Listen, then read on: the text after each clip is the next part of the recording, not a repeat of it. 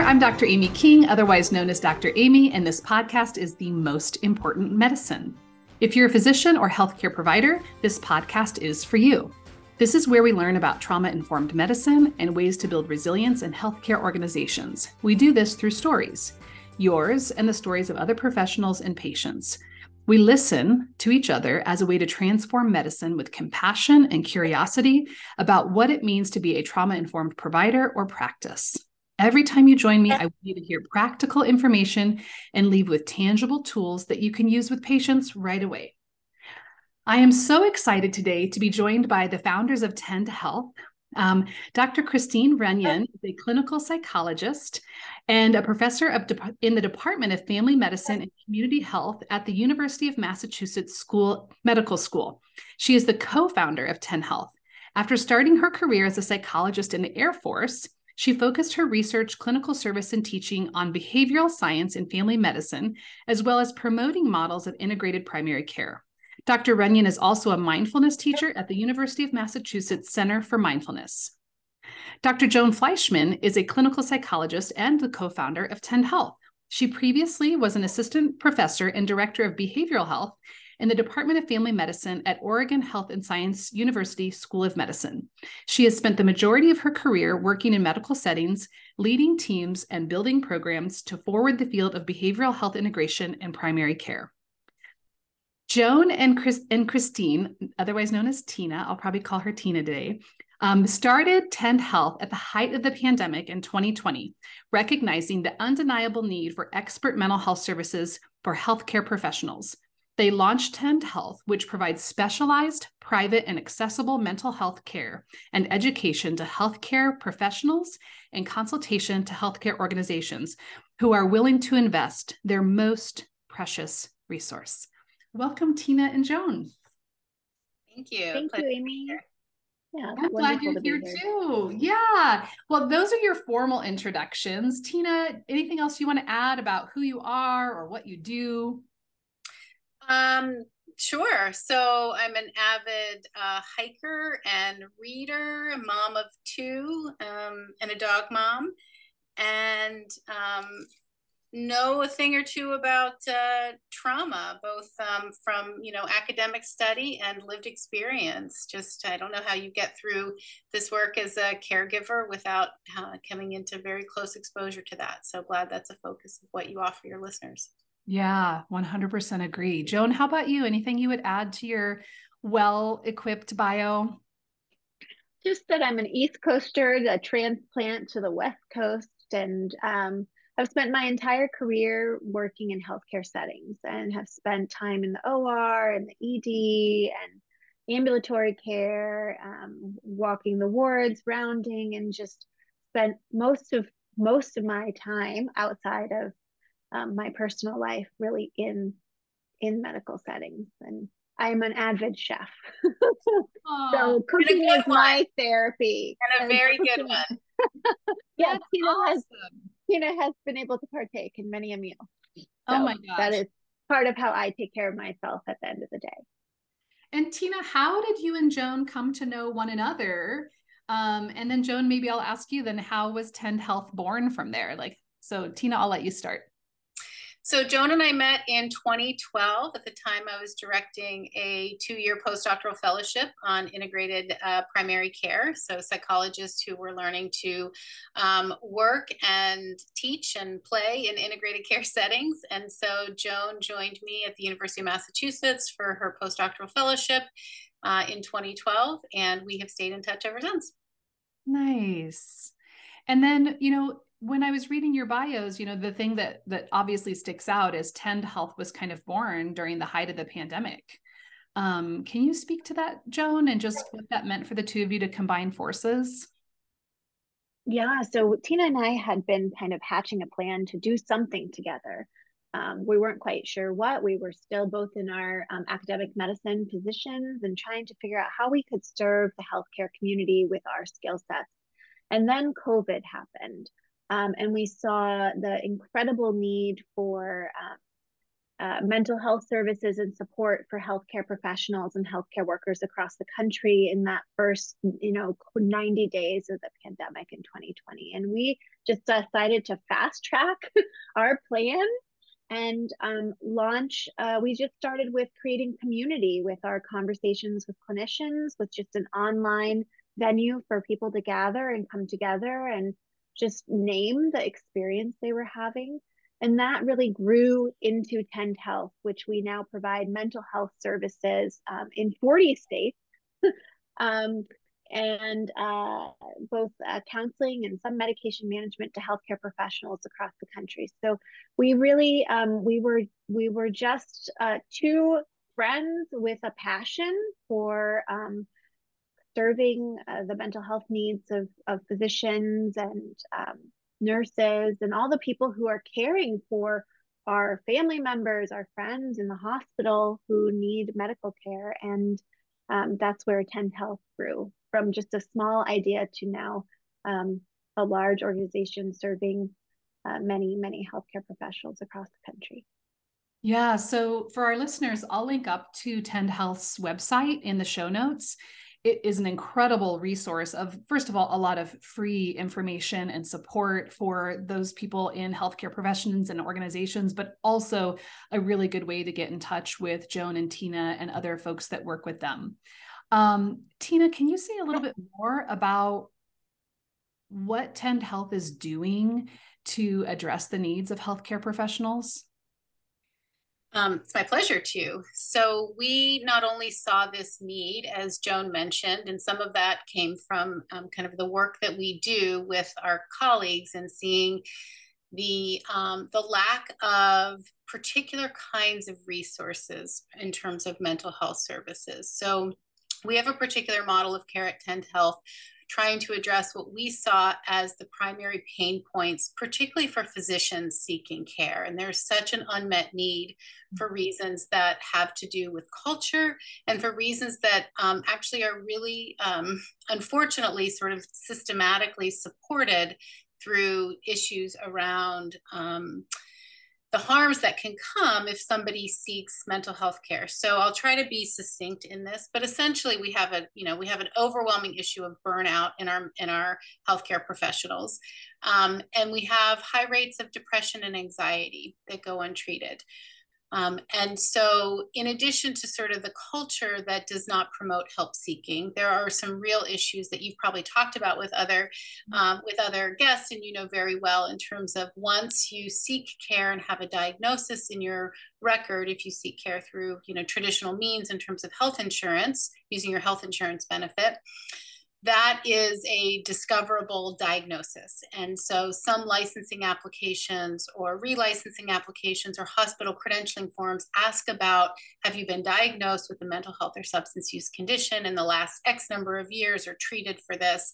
And so if you've gone down that road, that route, you have to report yes to that. Um, it's a discoverable uh, uh, um, diagnosis that also can impact people getting disability insurance or rates that you would pay for life insurance. And so, one of the issues with that is that when somebody comes to um, a mental health provider to get help, even if it's for something like burnout, using their insurance benefit, as a clinician, I have to give you a diagnosis or I don't get paid right? If I don't give you a, di- a mental health diagnosis, I can't submit to your insurance company and be reimbursed for that service. So um, it really forces the hand to give a um, uh, really see it through a pathological lens and to give somebody a diagnosis that then they have to report on these various means.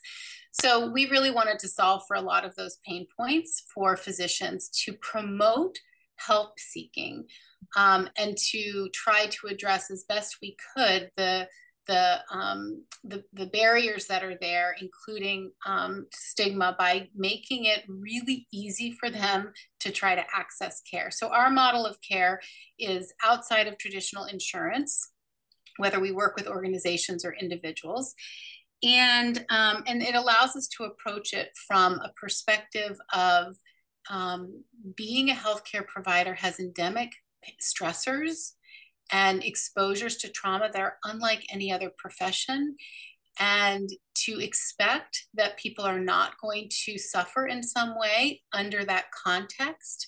Um, Rachel Naomi Remen has a beautiful quote around sort of it's like expecting somebody to be able to walk through water without getting wet, right? One of your favorites. Yeah, yeah, you're gonna get you're gonna get wet. You're gonna feel this, and what we know is when it is um, it is compartmentalized to an extreme or over time. It has pernicious effects on people's coping strategies, on their relationships, on their their uh, relationship with themselves, their health. Um, so, so we want to um, sort of dismantle that by taking it in a way that's extremely private and that is very low friction in terms of access to care. So we want people to be able to access a high quality mental health practitioner very, very quickly and not have to spend the better part of a week um, interfacing with their insurance company or figuring out who to go to for what. Mm-hmm. Um, all of our clinicians also have a lot of cultural competency in caring for um, healthcare professionals. They understand what it's like to, to work in ambulatory or inpatient settings. And so we want to provide um, again, what we think is the most precious resource in healthcare. It doesn't matter how sophisticated our technology gets. Um, when somebody is suffering, they want a person and they want a person who can pay attention, who can sit beside them, and who has a deep well of empathy and compassion to draw on. And when people are burned out or they don't have that resource themselves, that well is dry. Mm-hmm. And so we want to be able to be that resource for people quickly, accessibly, privately, when they need it, how they need it, and with that expertise that they deserve. Oh my gosh. I I'll link up in the show notes to the many episodes we've done around physician burnout. There are a lot of examples of physicians telling their own harrowing um, stories about burnout and the lack of access to, to exactly what Tina was just talking about, which is I was scared to reach out for help. I thought I would lose my license. I thought I would lose my privileges at the hospital. And so I didn't, and things just got worse. And really, what you're doing at Tend Health is saying, we're going to remove that barrier for you. Exactly. Um, Joan, what are you noticing so that people who might be listening physicians or nurses or other healthcare providers. You know, on this podcast, we talk about trauma and medicine. And Tina hit on a couple of things like poor, poor coping tools or poor relational health. What are things that you're noticing amongst healthcare professionals that might be like kind of an indicator for them that they're experiencing vicarious trauma or symptoms of burnout that they might start watching for?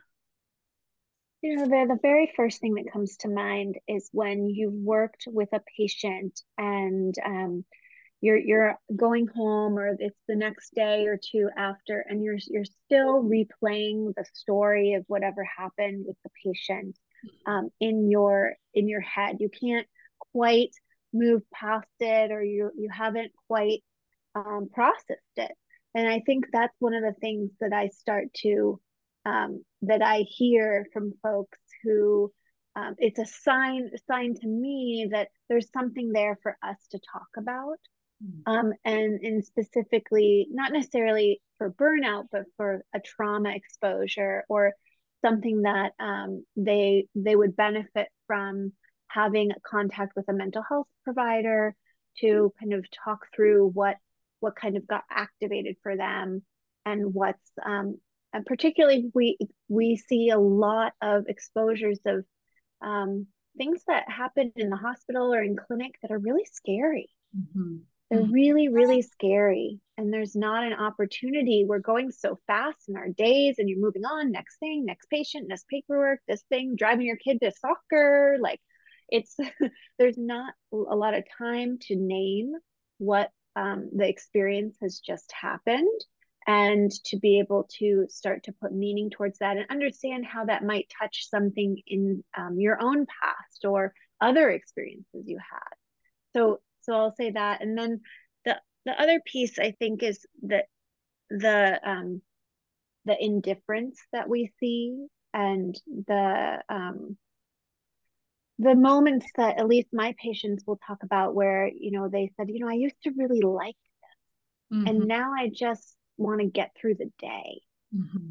And this, um, I I used to really care about my patients. It's really scary to me that I'm not feeling the same kind of passion around the care I'm providing or the um the the interactions I'm having, I'm I'm finding myself feeling a little hardened or less compassion or less emotion in those um, interactions.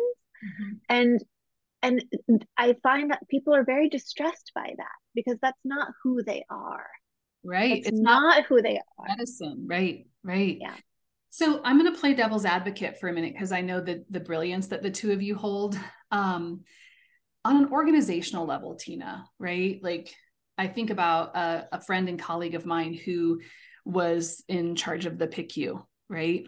And what he would probably say to you is, that's a great idea that I should process all the loss that I'm experiencing. But like, how many times a day did you want me to do that? Because I experienced six losses today or three losses. And am I supposed to do that with all of my nurses? And so, how do you address that at an organizational level? So I think there's two questions I, I kind of hear embedded in that, in that um, some exposures are greater than other exposures. And oftentimes that has a lot to do with us as an individual and less to do with the details of the exposure. And what I mean by that, and to sort of picking up on, on Joan's point in terms of um, what what she talked about is oftentimes the intensity of the exposure has something to do with our relatability to it or our past experiences right so if you are the parent um, of some of a of an eight year old boy and something you know a, a near drowning of a nine year old boy comes into the emergency room that's a very different experience than somebody who um, you know maybe uh, doesn't have kids or has you know has 10 grandkids or something right? So so and also based on previous um, other previous bad outcomes if you're seeing somebody or you're having a loss that has um, some uh, some imprint from a previous experience that's going to hit one very differently so at the individual level exposures are not um, standardized in that way. And so, knowing, having some self awareness to understand that the one that is sticking with me, that's because it's pinging off of something that has to do with us, not just the exposure. And so, that can, a mental health professional can be very helpful with that, right? To really understand, like, why this one, not that one. That one was so much more, you know, everybody's reacting to that one, but I'm reacting to this one. So, it's not every loss. And there is, um, you know, there is a, um, uh, resiliency that's built up through the work that you do because there's also those wins right and as healthcare practitioners in general there's going to be much more focus on the thing that went wrong than all of the things that went right. So that's another thing that kind of working with a mental health professional can do is begin to sort of broaden the aperture of the of the perspective to say, oh, because I actually did have these wins and I actually showed up really well in these cases. It's just that there's not a lot of room for imperfection in medicine. So immediately the focus goes to what went wrong. Um, so, so in terms of, so I just want to pick up on that on the individual level. At the organizational level, um, you know, we were, uh, I've listened to the Surgeon General, Dr. Vivek uh, Murthy, who has a real interest in healthcare um, worker well-being and uh, and mental health. And when he was asked this question at a conference recently of sort of what is the number one um, approach that organizations can take to address clinician well-being, his answer was both um, affirming and surprising, actually. He said the number one thing an organization can do is provide um, access to high quality mental health care in a culture that promotes um, and destigmatizes help seeking.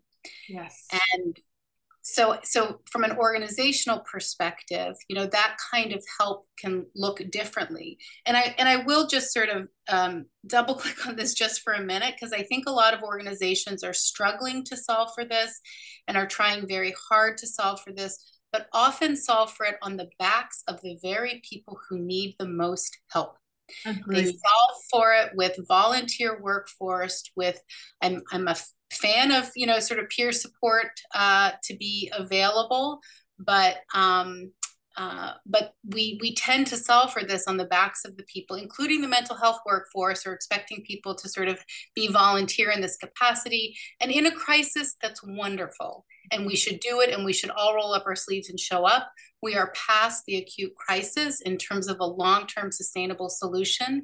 The way an organization can really value their workforce is to to pay for it honestly if you want to see what organizations value look in their budgets not their taglines. Mm, my gosh, I love that, right?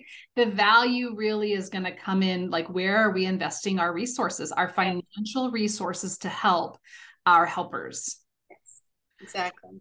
Oh, um, how do you I, I love the example you gave about, you know, the unique experience that a that an individual provider might have in terms of how it impacts him or her Joan, what do you say to your clinical leadership teams who are maybe asking the same question I posed before, which is like, okay, this isn't impacting me, but I see that it's impacting my team. What can I do for my team?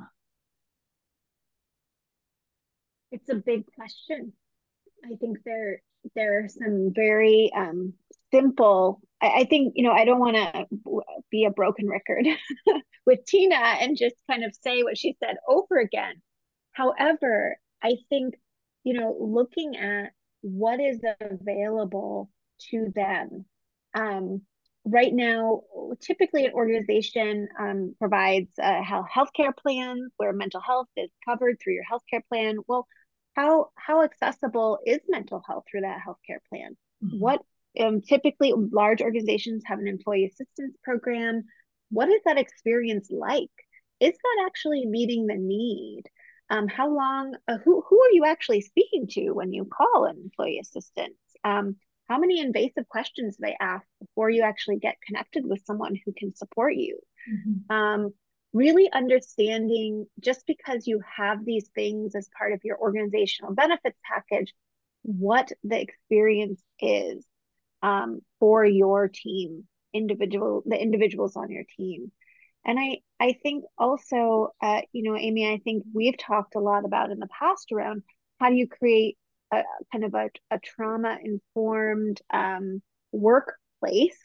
And how do you foster self-awareness um, to know when you are as a leader um, knowing how to identify when someone is struggling on your team um, helping your other team members be able to uh, have the skills to ask each other um, hey I, am noticing this. Do you need do you need a break? Um, how are you doing? Uh, you know like um, this these last few days have been really hard for me. How are you handling them? Or being able to give them scripts and language and and to start to be able to talk about these things uh, and for leadership to be comfortable with talking about the endemic stressors that healthcare professionals are exposed to every day and not not not have them be the elephant in the room or be swept under the rug mm-hmm. so mm-hmm. I, I think there's the the the bigger like organizational pieces of like really just because you have these benefits in place are they really accessible and meeting the need mm-hmm. and then really kind of some of the basics around um, that like starting that culture change around taking the getting rid of the stigma and starting to really speak to um, what what people are experiencing themselves but also um, how to start to talk about it um, in dyads in small groups but having be part of the culture and what you're mm-hmm. what you're talking about yeah you know when i talk with clinical leadership really what you're asking them and what I'm asking them to do is model humanity and be a bit vulnerable to create that culture. And I would say that's not well taught in medical programs, right? I mean, Tina, you do a lot of work with medical programs. How do we begin to destigmatize that and create a culture of relational health and relational leadership? Yeah, I think to, to Joan's point, it is um, it, it's not through PowerPoint, you know, it's not through a lecture about doing these things. It is absolutely through modeling and through the experience of doing it. And sometimes that means the leaders at multiple levels of leadership to have those experiences themselves first in um, a sort of safe and and sometimes constructed way. Mm-hmm. Like we can't just tell them to do it or expect that they can sort of drop all of their history from their own training. You know, sort of becoming a physician is, I mean, it's such a um, it's such a privilege uh, and it's a you know it's a really grueling arduous expensive journey. Mm-hmm. and particularly people who are not multiple generation physician families right? It's for many of them they're you know they may be first generation college and then sort of forge ahead and do this. And so they really have to armor up. Mm-hmm. they really have to armor up to get through. And then they can't just be told okay now dismantle all of that and that's how you're going to be successful. So so um, i i think it's not an educational proposition. It's not you don't do this by more information. You do this through um, through experience and um, and seeing the sort of natural rewards that come from that. So i don't know that we can just expect our leaders to do it but i agree with joan that it has to come um, by the experience. And then people say, oh, that was really different. Mm-hmm. um, that actually felt better. I seem to be managing this better. I love that, Tina. It's not educational, it's experiential. That's that's how the change will occur. Um, but medicine is so top down. I mean, they, their culture is so top down and and very data driven, and for all good reasons. So it's how do you how do you parse what can we what where do we um, really leverage when we need this sort of top down data-based informational medical knowledge right that comes from that direction so i'm not saying you know sort of get rid of that but how do you have that discernment to say some of these other skills which we're not so good at kind of baking into the curriculum if you mm-hmm. will we sort of can teach you know procedural competency and that comes experientially and by doing. We, we teach medical knowledge by sort of straight kind of plumbing education, sort of, you know, top down. But we really need to bolster this part of the, this leg of the stool um, that isn't going to come from kind of learning the, you know, four strategies of compassionate leadership. It's important to sort of have a frame, but it actually doesn't nudge the needle unless people really experience it.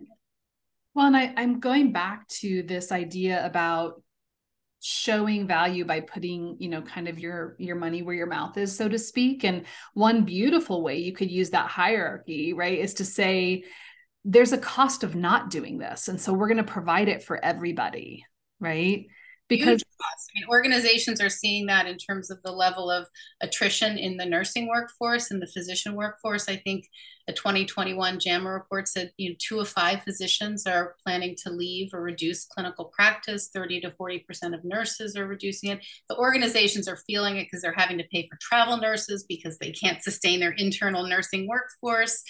Um, and the cost of replacing, you know, a um, a specialized physician who attrits you know, leaves uh, the organization, and not to mention sort of the worst form of kind of leaving um, is is dying by suicide, and that costs an organization estimates from one to two million dollars mm-hmm. per per physician if they if they leave the institution um, mm-hmm. or leave the practice of medicine. So there is a there is a huge cost that's not being you know attributed to this. Absolutely. Absolutely. And I feel like if you're a healthcare organization and you are data driven, please go back and just replay the last 30 seconds of what Tina just said, right? About the huge amount of cost to our healthcare system, let alone to the people that love healthcare providers and other helpers and can't afford to lose them.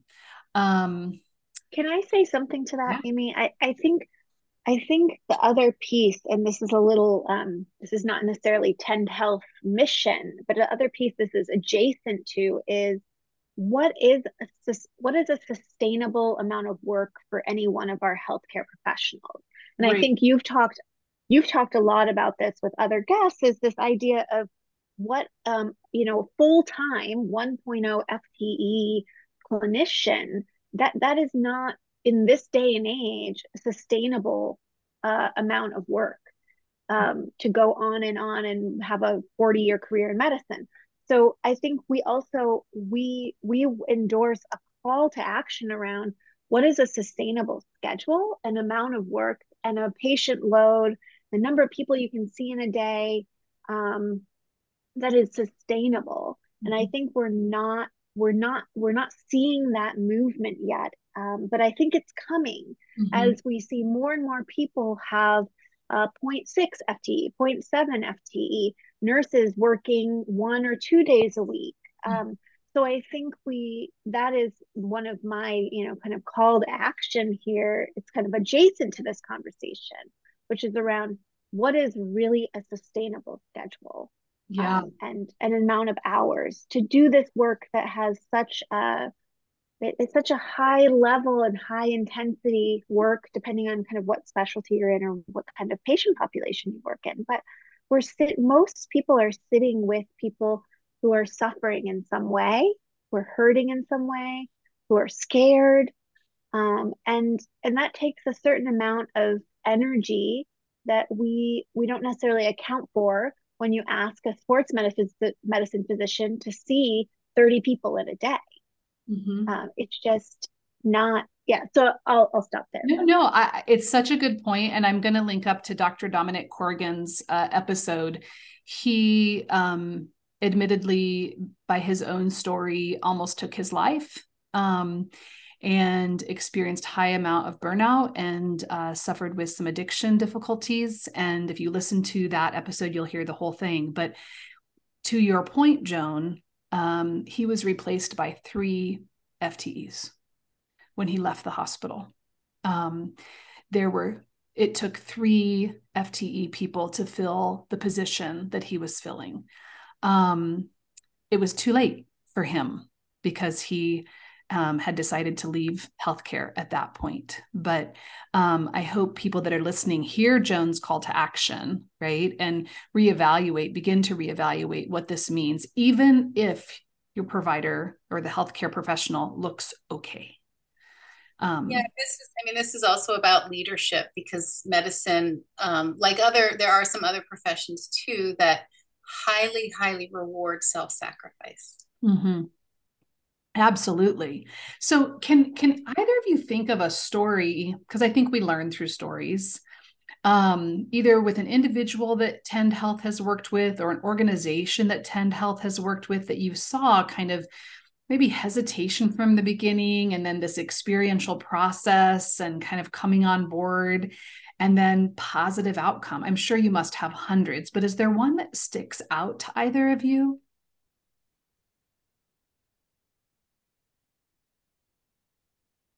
we're we're pausing because we're like, oh, which story to tell? sure, there are so many. And thinking really of an amalgam, I think of of individuals um, that uh, you know have some some skepticism, have a lot of questions in the beginning in terms of our model of care, and when we partner with organizations, you know, our the organization um, sort of supports our service, but it's available to clinicians, sort of the end users. And so they're trying to really suss out how separate is this from my organization? Is it really private? Do they have access? Really, nothing goes to my insurance. So, a lot of questions and skepticism. Um, and uh, and and I think that's very appropriate from what they have been sort of told. There is such a strong um, kind of unwritten curriculum, that hidden curriculum in medicine around um, self sacrifice, around sort of toughen up, suck it up. Um, this is just how it is. And so, um, so I'm thinking of a, um, a somebody that I uh, that I saw that was in kind of a, a leadership position and had been in a position of suggesting this service actually to um, to a lot of other people um, and then sort of you know through a combination of things related to work and a history of anxiety um, had a um, pretty significant panic attack and then coupled with some relationship difficulties sort of said like you know i have i have you know probably sent 15 people your way um, and you know he, here i am sort of both um, reluctantly and also incredibly appreciatively um, and through um, a, you know a series of uh, of care, really was able to um, support him through uh, these panic attacks that he was having and reduce his overall anxiety and um, manage some of the um, the dissolution of a, of an important relationship for him and um, transition to sort of you know our last few sessions were really much more around kind of uh, I think mentoring and um, kind of affirming kind of what what lessons were learned for him really in the culture of medicine and how he not only didn't want to sort of go on to recommend this service, but mm-hmm. actually bake in changes because of what he learned. Um, so it's not just that message of, oh, you should go talk to somebody because mm-hmm. you're having a problem and the culture is what it is, but saying, oh, oh, this is bidirectional. The culture is actually increasing the likelihood that people are experiencing these things. And maybe because of my unique position, I can do some things that actually maybe decreases the need of the number of people I need to recommend this service to, you know? Um, so kind of an amount, I mean, there's a little bit of like similar stories, but thinking of him in particular and sort of the the aha that he got sort of after going going through the process of seeking care. And the last few sessions were really about thinking how do you kind of integrate some of this knowing that the culture was also amplifying his anxiety? Yeah. Oh my gosh. What a beautiful example. And i love the the underscore of bidirectional right? Helped him helped his organization begin changing culture or the capacity to change culture. Really incredible. Um you know, Joan, you mentioned, you know, low friction in terms of like accessibility. If I'm listening right now to this podcast and I go on Tend Health's website, how many steps am I away from help? It's um, two very simple steps. First, browse the clinicians in your state because um, all of mental health clinicians need to have a state by state license. So look at who is available, see who you might connect with. We have bios. Um, I think a picture is worth a thousand words. So check out everyone's smiles. Um, and then uh, simply go into their schedule. You are going to access your clinician directly. So you look at their schedule, find a time that works for you, and then you'll just enter a few pieces of information. We need to know your name, of course. And um, we, of course, need to know your email address so we can email your appointment confirmation. Mm-hmm. Um, but that's about it. You um, just make an appointment request and we will get back to you uh, very, very quickly around um, confirming that appointment request. And then you would meet with your clinician as soon as tomorrow. We almost all of our clinicians have next day availability.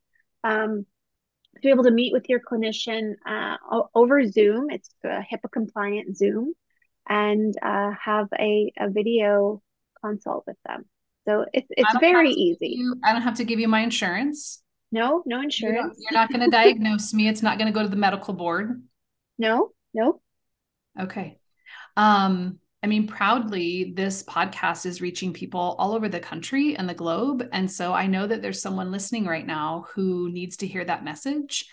And by the way, y'all, we have a mental health crisis. And so to hear Joan say that you could have an appointment tomorrow or in a, a day or so that works with your schedule versus six or eight or 12 weeks from now is breaking barriers for mental health accessibility especially for primary care providers, for healthcare organizations, for helpers that are out there. So I hope you take advantage of that. And and then on the organizational front, Tina, right? If I'm listening to to you and Joan and I'm like, ah, I need someone to come in, like I can I alone cannot fix this problem.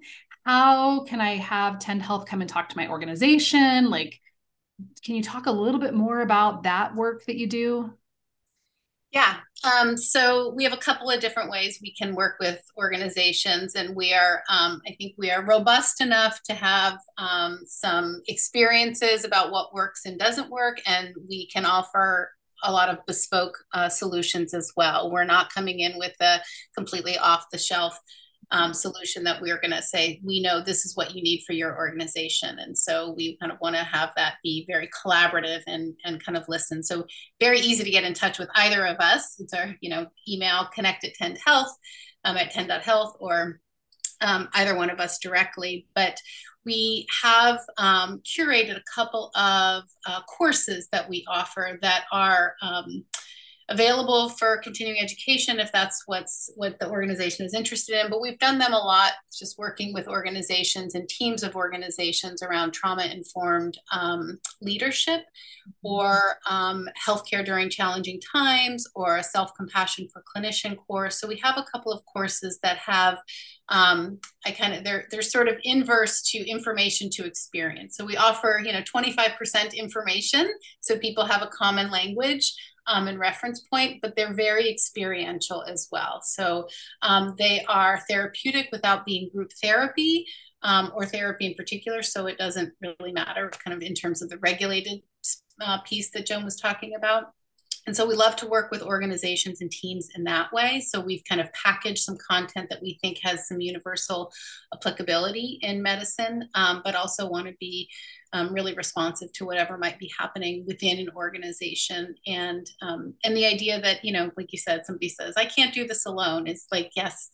It's a really, it's a really, it's a Sisyphusian process to think you're going to push that boulder up the up the hill um, alone because this really is about uh, kind of it's about culture and about people reinforcing um, the supportive and helpful things and dismantling the ways of responding that are historical and, and actually have proven to be quite unskillful and propagate burnout rather than propagate resilience. Oh my gosh, I we could talk for another hour about that, Tina, I'm sure. But yes, yes, check out all the ways that Tend Health can help with that. Um, okay, so we're ready to kind of move into the last part of our podcast, which is a little bit more rapid fire. Um, but let me start with you, Joan.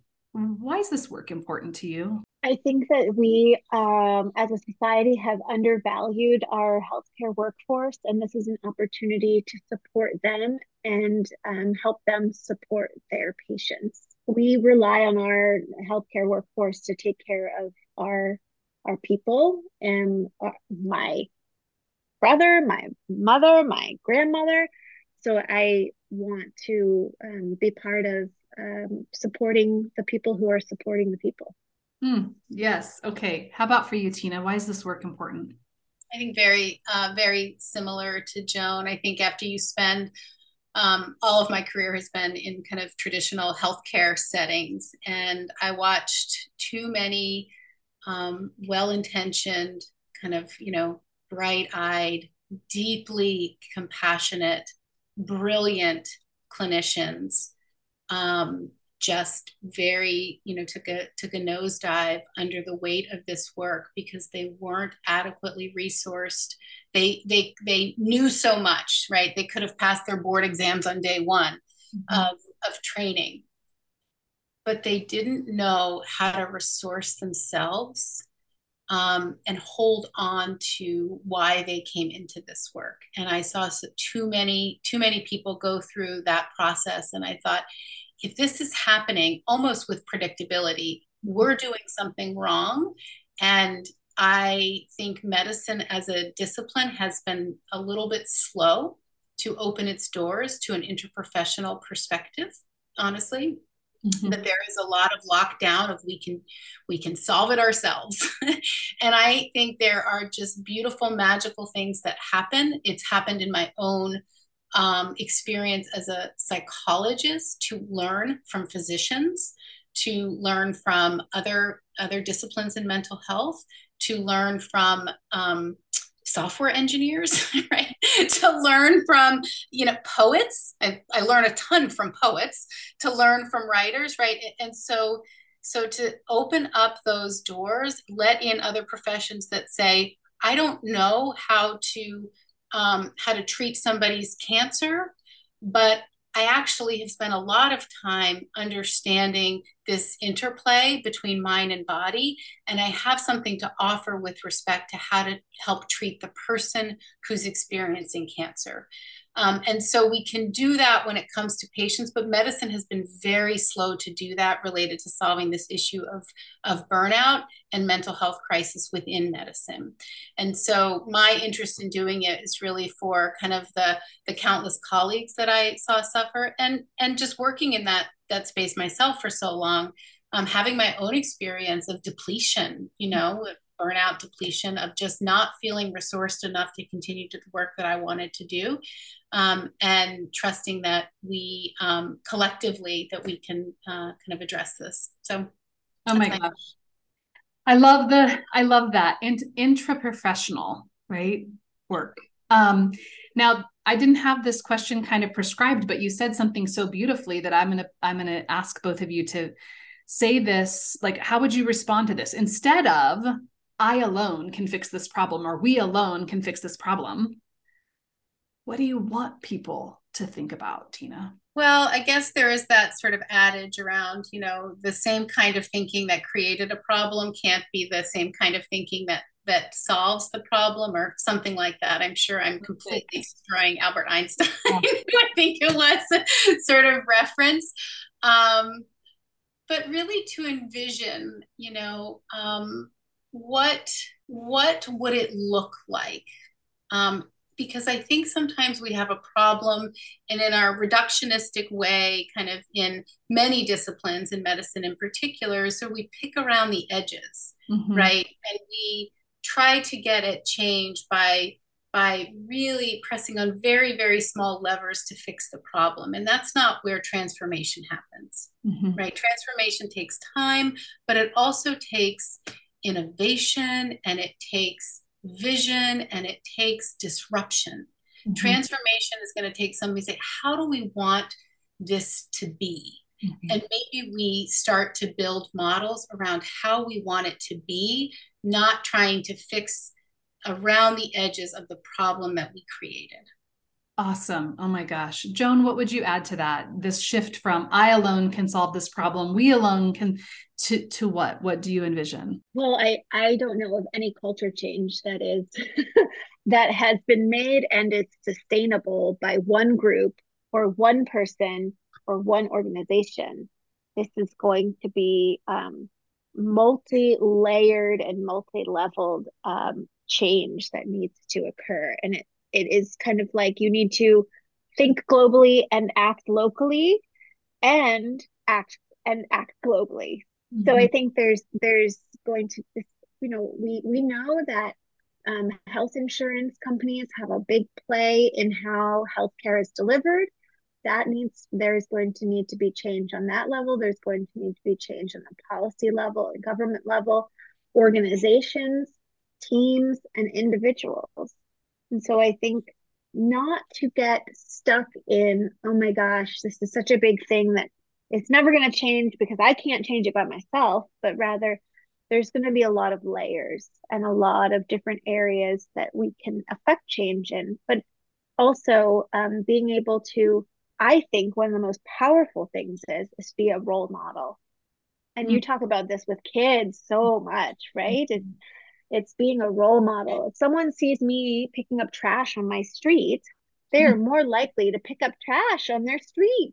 and same thing with all of the little things that we can do in every individual interaction. If someone sees me leaving early one day, Mm-hmm. So I can go take a walk in a beautiful area where the cherry trees are blooming because that's what resources me. They're more likely to feel like it's okay for them to do something that resources them. Yeah. So yeah.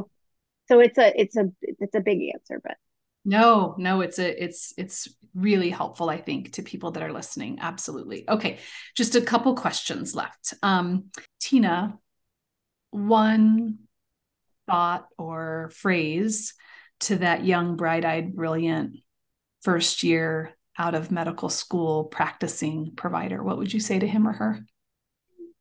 Thank you. Thank you for your willingness to serve others. Thank you for your um, dedication to um, to your education to this profession. Yeah, just a lot of gratitude.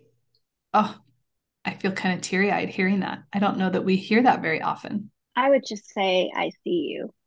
Hmm. Because I think that they're um, being a physician in particular is very glorified in this country. Mm-hmm. And um, it is not always a um, easy job. It is a very hard job, and it's more than a job. It, it becomes your identity, and to be able to say, "I see you." Yeah. Oh my gosh. Thank you both so much. Okay. Last question. Super. Uh, hopefully easy for for you. It's eleven o'clock at night, and you have a food craving. What are you reaching for, Joan? um, you know, I have like five dinners. Is that? uh, I'm always eating. Every time Tina and I have a meeting, I'm always eating. She's like, "What is that? What kind of salad do you have? What what what's what's on your toast?" Um, eleven o'clock at night. Uh, gosh, um, I don't eat at night. That's I don't know. What would I grab? You thought this uh, was going to be an easy question. I know. um, the unrapid fire. Um, well, so someone opened our freezer the other day and was like, "Oh my god, you have a lot of ice cream." And I said, "Well, we just buy in bulk, but it takes us like seven months to go through it." Um, but pro- probably mint chocolate chip ice cream. Awesome. Yep. I'm so glad you took a while because it gave me time to like formulate my answer. Although I'm on a date kick, so mine would be a medjool date with uh, two dark chocolate chips uh, in the middle. Oh, yum. Yum. Yeah. Wonderful. Um, I, after interviewing and speaking to many, many folks on this podcast, I am 100% reassured that we can fuel the healthcare system on ice cream, popcorn, and whiskey. That's what my qualitative data is showing us so far. um, so, thank you, Joan and Tina. Uh, we'll put the link to Tend Health in the show notes today. Um, from the bottom of my heart, as a fellow mental health uh, professional and psychologist, thank you for being disruptors in this field. Thank you for the compassion and care you bring to all of the systems and individuals whose lives you are certainly changing. I appreciate that I share this sphere with you. Um, and thanks for being here today. Thank you. Our so pleasure. Well, that's it, friends. If you like what you're hearing in this space, I invite you to join us in the Provider Lounge, a learning collaborative to build resilience. It's an incredible group of physicians who meet monthly, get CME, and lean into conversations about trauma, resilience, and other tough topics. This is the most important medicine. Keep listening to other people's stories and let them transform you, and keep sharing your own because your humanity will heal others. We'll talk soon.